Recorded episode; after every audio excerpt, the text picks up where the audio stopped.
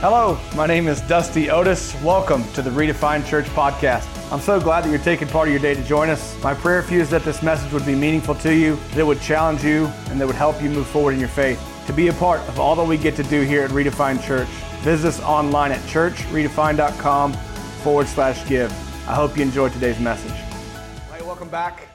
The finale of Summer Shorts today. What an incredible summer we've had together. I tell you, if you're a note taker, today is uh, probably one of the more simple, more powerful messages that you're going to hear. And so grab your notebook, get on the edge of your seat, and let's jump right in. Um, last week we discussed discipline in our devotion, and we really talked about what happens when we uh, question the Word of God. We identified two things um, that deceive us in our devotion specifically. One, when we uh, question the Word of God, this, this eliminates or keeps us from gaining depth in our relationship with God. Nothing will deceive you quicker or make you second guess your devotion to God than when you start to question His Word. Did God really say that? And so, if you missed that message on YouTube, you can go back and get that now. Today, we're going to discuss the other, the second. What happens when we question God's character? When we look at and think about, hmm, I wonder if God's intentions are pure here. That's not up to us. And so last week we learned that Satan, our enemy, the devil, loves to make us question God's word. The other thing he likes to make us do is question God's character. And so our cornerstone scripture for today is a repeat scripture from last week. It's 2 Corinthians 11, 3, where Paul says, But I fear that as the serpent deceived Eve by his cunning, your minds may be seduced from a complete and pure devotion to Christ. We do not want to be deceived in our devotion. This is our relationship. Remember, we have one faith, we have one relationship. This is our eternity. It's personal. It's our relationship with God. And so the thought process goes something like this when we start to question God's character. God's not fair. Um, he's not just. He's keeping things from me. He's out to get me. He did that. And we start giving um, poor credit to God for things that people are doing in our lives, right? And two of the two of Satan's favorite words, if you're taking notes, two of Satan's favorite words to get us to question God's character, to get us to question God's intention are this: if and why. If and why. And you've heard these countless times, you just don't think about them together. You don't think about them as, as related or brother and sister, but they are. And you maybe even have asked yourself this. I'll give you some examples. If, if God is love, then why did he have to go? Why did he pass away? Why did that happen? If God heals, then why wasn't she healed? Why didn't they overcome? If God answers prayer, then why did you fail? Why didn't your prayer get answered? If God really cares, if God really cares, then why isn't your family following God? If God really cares. If God really cares, then why doesn't this happen? Why isn't that happening? If and why. If God really loves me, why don't I feel it? If God, then why? It's two things. You've, many of you have probably wondered this. You've heard it. Again, some of us have asked this, and I just want you to listen very, very carefully. Very, very carefully. God does not break character. Period. You can take that to the bank. He's consistent, the same yesterday, today, and forever. And so questioning God's character is wrong. And if you're taking notes, this is not going to be on your screen, but you need to write it down. If you're questioning God's character, okay, it breaks your trust with Him. It eliminates your reverence for Him and it dishonors him. It creates separation between you and God, you and him. So if you're questioning God's character, you're not devoted to God. You're not. God is good. He is love. He is merciful. He is holy. He is just. These things that I just said do not change. So when you question God's character, when you question his intentions, his purpose, his heart, or his motives, you're being deceived. You're being deceived. Last week in Genesis chapter 3, I want reference We looked at the story of Adam and Eve in the garden and how the serpent, Satan, really made Eve question God's word first and then his character or his intentions second. And it was, he's holding back from you. Okay? He doesn't want you to have this because it was big time deception, right? And today I can promise you that God's not holding anything back from you. He's not keeping anything from you, that everything that you've ever needed has been available to you, that you have free reign to do and say and believe and behave however you choose. It's called the power of choice. He gave it to you. But if any of your words or actions are a result of questioning God's word or questioning his character, you are deceived.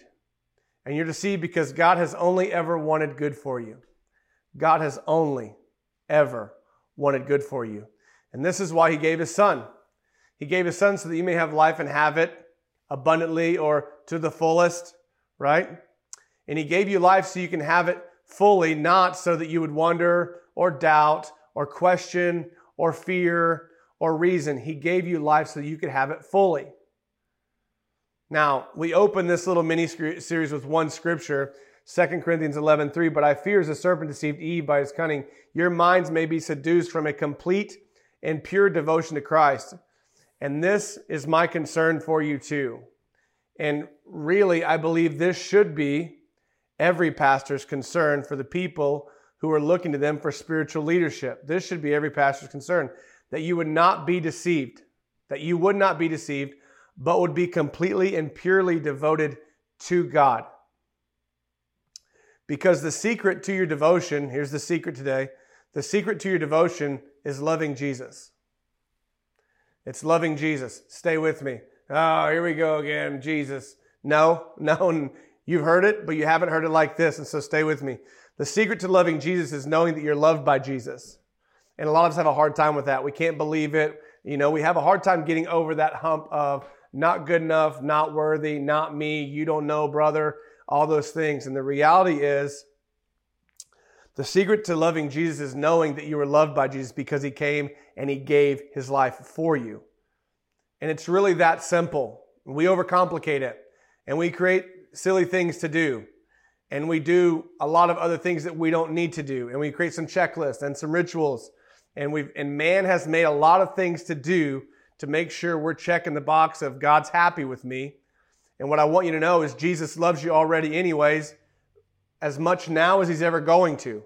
You're not going to do anything more that's going to make him love you more. First John 4 19 says, We love him because he first loved us. And the more we understand how much God loves us, the more you understand how much God loves you, the more you will love him. That's devotion. And so it really comes down to this if you have difficulty in your devotion to God, you have a difficulty in understanding how devoted He is to you. Dang. If you have a difficulty in your devotion to God, you have a difficulty in understanding how devoted He is to you. That's real. Because the reality is, when you understand how much He loves you, you love Him. Your devotion goes, man, there's great understanding. It's Ephesians 1 17, 18 that we pray at the end of every message, right? Because the reality is, when you understand how much He loves you, you love Him back. When you understand how much God loves you, you understand that you are the most valuable thing that He has. You are God's treasure. I should say that right now. I am God's treasure. Some of you don't believe that. You need to. You should. I'm God's treasure. Many people have asked uh, over the past two years, why did you park on Matthew 6:21 for your giving slide? Why is that the core of generosity for you guys? And Matthew 6:21 says, "For where your treasure is, remember, you're a treasure. You're God's treasure. You are the most valuable thing that God has." And so then here's what Matthew 6:21 says, "For where your treasure is, there your heart, your wishes, your desires, that on which your life centers will also be. It's what you're devoted to. In verse 20, right before this in Matthew 6 20, it references treasure in heaven. And today I want you to know that treasure in heaven is people. Treasure in heaven is people. We use Matthew 6 21 because we treasure people.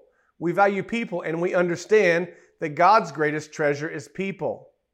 So then, we want we want our treasure and our heart to be in the same place. People eternally. That makes sense. So then, if you can think of God's love for you, think about who found you. Who found you? Now listen, the Holy Spirit revealed to you the day that you decided to follow Jesus. If you haven't made that decision yet, it will be, revealed to you soon. I pray that it's today. You didn't find God, He found you. And thank God the Holy Spirit revealed it to you. If you don't get anything else from today, I hope you walk away believing that you're God's greatest treasure, that He found you. If you're taking notes, my first point is this your devotion is about Jesus finding you. Your devotion is about Jesus finding you. Even if you go back to Genesis chapter 3 after Adam and Eve had sinned. Let's go very let's go let's we've we've been through that last couple weeks.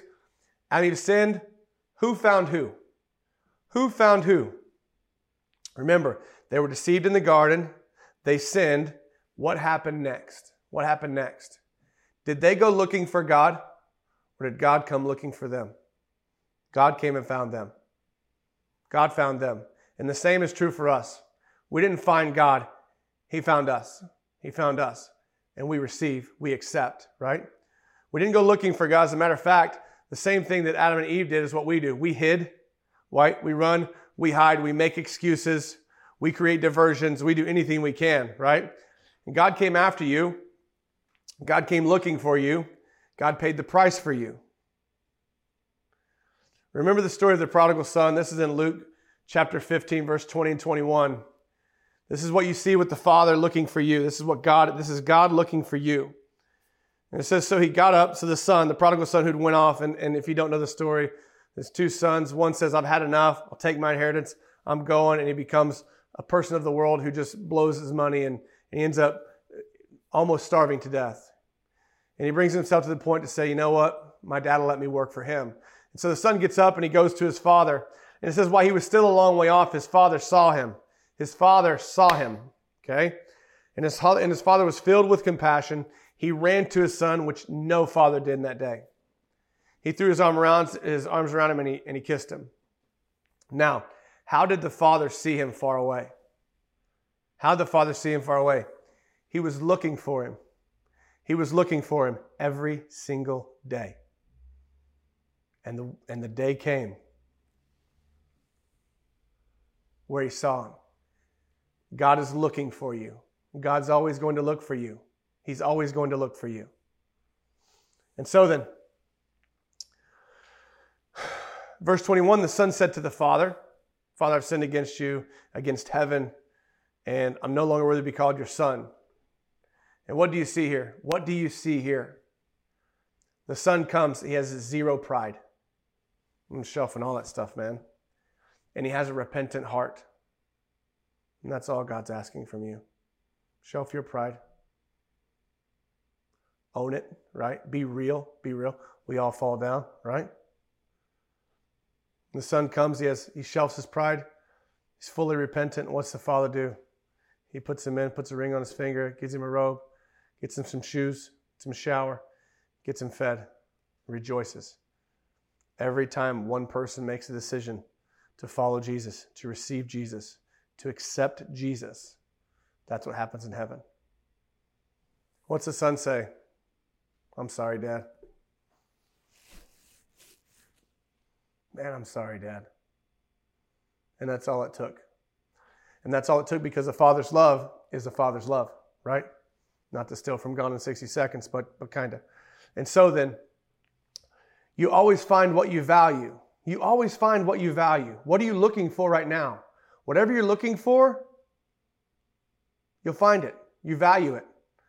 I like watching Mecum Auto Auctions. Love looking at old cars and old trucks. I'm just blown away by restoration of old vehicles.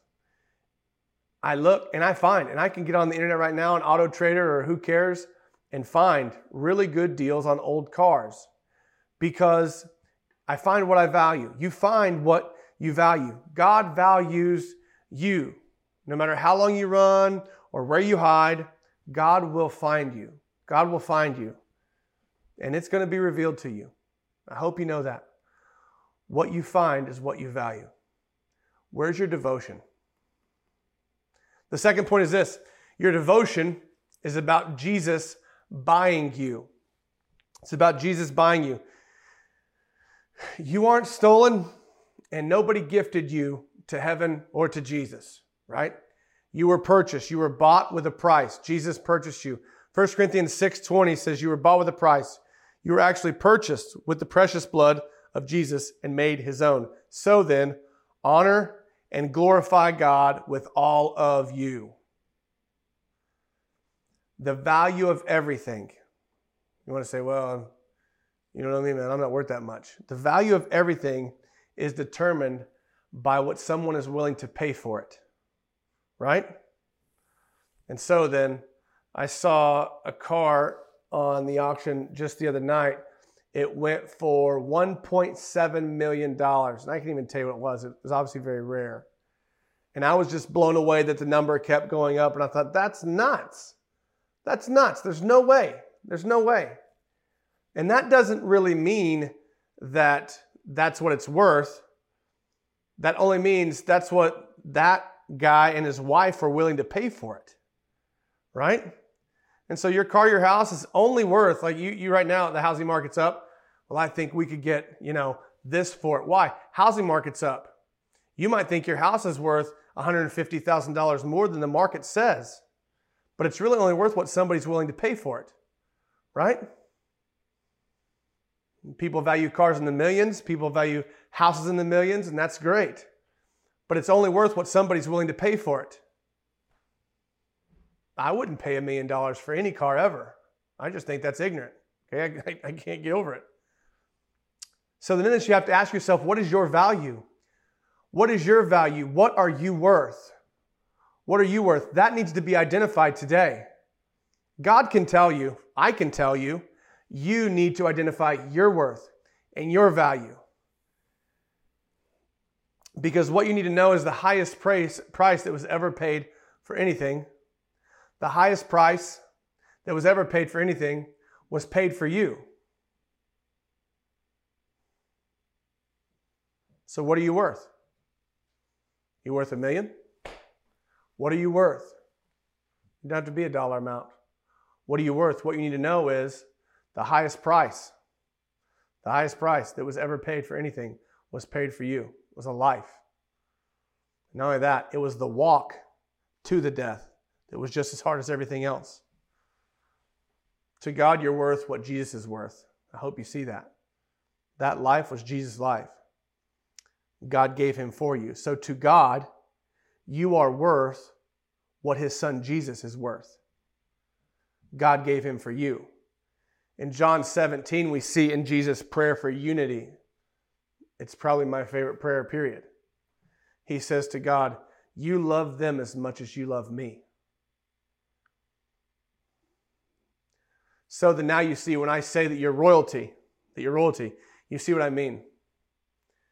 And what you need to know is your worth matches Jesus' worth. Man, that's powerful if you believe it. The Father loves you as much as He loves the Son. And so then when we grasp this as believers, it brings great revelation to us. Because if you're like me, and you know you like I know me, you know that you could probably be more disciplined. You could be more devoted, right? Or the opposite. You could walk away. You could walk away. You could look at mistakes or failures and be like, can't do it. But the truth is, the truth is, regardless of how you feel and how you know you and you think that you're not a good person or you're a great person, okay, either way you look at it, Jesus bought you. Jesus bought you and he paid full price. Romans 8, 38, 39 says, I'm convinced and continue to be convinced beyond any doubt that neither death nor life nor angels nor principalities nor things present and threatening nor things to come in the future nor powers or height or depth nor any other thing created will be able to separate us from the unlimited love of God which is in Christ Jesus our Lord. You were bought with a price. He paid full price. What do I mean? All purchases are final. There's no refund policy because you're not returnable and you're not refundable. Once you've been bought and paid for, you're bought and paid for. So then nothing can separate you from the love of God, and nothing will ever change your worth to God. Well, I keep X. Your worth doesn't change. Well, I'm just never gonna. Your worth doesn't change. Your worth never changes to God. Period. Third point, final point. Third point, your devotion is about Jesus hiding you. This is phenomenal truth. A lot of us, like manly men, like, you know, a A type person. I was like, I ain't hiding from nobody. It's not like that. Okay. This is phenomenal truth. It's my question to you today. If you had to choose today and you could only pick one, you could only pick one, which would you choose today? Grace or works? You can only pick one. You have to pick right now. Which one would you pick? Would you pick grace or would you pick works? This is about Jesus hiding you. This is phenomenal truth. And what you need to know is you will never live a righteous life by the works of legalism, by doing things to please God.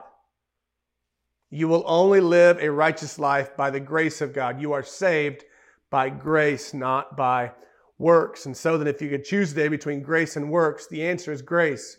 You choose grace and you choose grace every time. Choose grace every time. You're saved by grace, and grace hides you in Christ. Let's see it. This is Colossians 3 3. I'm going to give you a couple scriptures here. Colossians 3 3 says, For you died, and your life is now hidden with Christ in God. Hidden with Christ in God. John 10 27, 29 through 27 says, My sheep hear my voice, and I know them, and they follow me. If they're not following, they're not his, by the way. Takes devotion to follow. Just saying. Verse 28 And I give them eternal life. Give, which means it's free to you, paid for by Him. And they shall never perish. Never meaning never, ever, ever. You will never perish. Neither shall anyone snatch them out of my hand. Why? Because you are covered, you are hidden in Christ. My Father who has given them to me, verse 29, is greater than all and no one is able to snatch them out of my Father's hand either. You're His forever. Why? You were bought with a price. Why? Because He loves you. And so if you remember Romans 8 38, 39, no matter what happens yesterday or tomorrow, nothing, nothing, nothing, nothing can ever or will ever separate you from the love of God. You're covered. Finally, this is the scripture that sums up this entire you know series where you call our time together talking about the depth of our devotion. This is the scripture. It's, it's Ephesians 1, it's 13 and 14. It says this. Please, please tune in to me right now. It says this In him you also trusted, highlight trusted, after you heard the word of truth, highlight the word of truth, that's the gospel, of your salvation, highlight salvation in whom also having believed you were sealed, covered, hidden, with the redemption of the purchased possession. That's you. To the praise of his glory. In him you also trusted after you heard the word of truth of your salvation, whom, also having believed you were sealed with the Holy Spirit promise. God never breaks a promise. God never breaks a promise who is the guarantee of our inheritance until the redemption of the purchased possession to the praise of the glory. God never breaks a promise, He never breaks a guarantee. Your inheritance is eternity. You see it all right there in Ephesians 1 13 and 14. Hebrews 12 2 in the Amplified Version says this looking away from all that will distract us and focus our eyes on Jesus, who is the author and the perfecter of our faith. The first incentive for our belief in the one who brings our faith to maturity, the one who brings our faith to maturity, and for the joy of accomplishing the goal set before him, he endured the cross, disregarding the shame, and sat down at the right hand of God, revealing his deity, his authority, and the completion of his work. Now, in that, I underlined the joy. Do you know what the joy of Jesus was? are three points finding you, buying you, and hiding you. You're a treasure. You're a treasure. And he bought the whole world. And so you're in that. 2 Corinthians 5:19 says that is the God. That is that God was in Christ reconciling the world. It doesn't say he was reconciling non-believers or believers. Get all the Christians rallied. No, it doesn't say that. He was that God was in Christ reconciling the world to himself, not inputting their trespasses to them, and has committed to us the word of reconciliation. The word of reconciliation. He bought the world and is committed to reconciliation with every single person. That means restoration for every single relationship. Because God was in Christ reconciling the world, not Christians. This is not a holy huddle. This is for the whole world. He bought the whole world. How did he do this? Through Jesus. You're God's treasure. I need to show you two things. Two things. Exodus 19:5. You knew scripture was coming. I know you did. Exodus 19:5. Now therefore, if you will indeed obey my voice and keep my covenant, then you shall be a special treasure to me above all people, for all the earth is mine. For all the earth is mine. Your special treasure. Matthew 13, 45 and 46. Again, the kingdom of heaven, this is a phenomenal parallel here. Again, the kingdom of heaven is like a merchant looking for fine pearls. I want you to underline merchant and fine pearls. The merchant here is not you or me. It isn't us. The merchant is Jesus. And he's telling it how it is. You and me are the fine pearls that he is looking for. Again, the kingdom of heaven is like a merchant looking for fine pearls. This is Jesus looking for us. You're a treasure. You're a fine pearl. Verse 46 When he, Jesus, found one of great value, he went away and sold everything he had and bought it. Jesus found you. He gave everything that he had and he bought you with a price. And now you're hidden in him. You know the price he paid.